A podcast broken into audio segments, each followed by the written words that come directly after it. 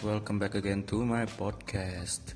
Ya, podcast Raji Bersenandung akan selalu ada meskipun gak nentu sih waktunya. Kali ini aku berada di sebuah kelas ya. Pagi ini adalah jadwalku untuk masuk kelas-kelas grammar for IELTS. Gila kan?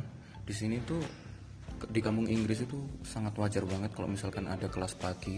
Jadi ya ketika kawan-kawan semuanya berkunjung ke kampung Inggris di jam 5 pagi atau setengah enam itu orang-orang udah rame di sini karena mereka punya kelas ada kelas kelas speaking kelas apa pun itu. Biasanya kalau pagi kelas speaking nah, kebetulan sekarangnya kelas grammar.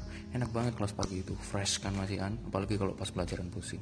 Ya seperti itu aja kelas pagi tentang kelas pagi ini and see you in the next episode.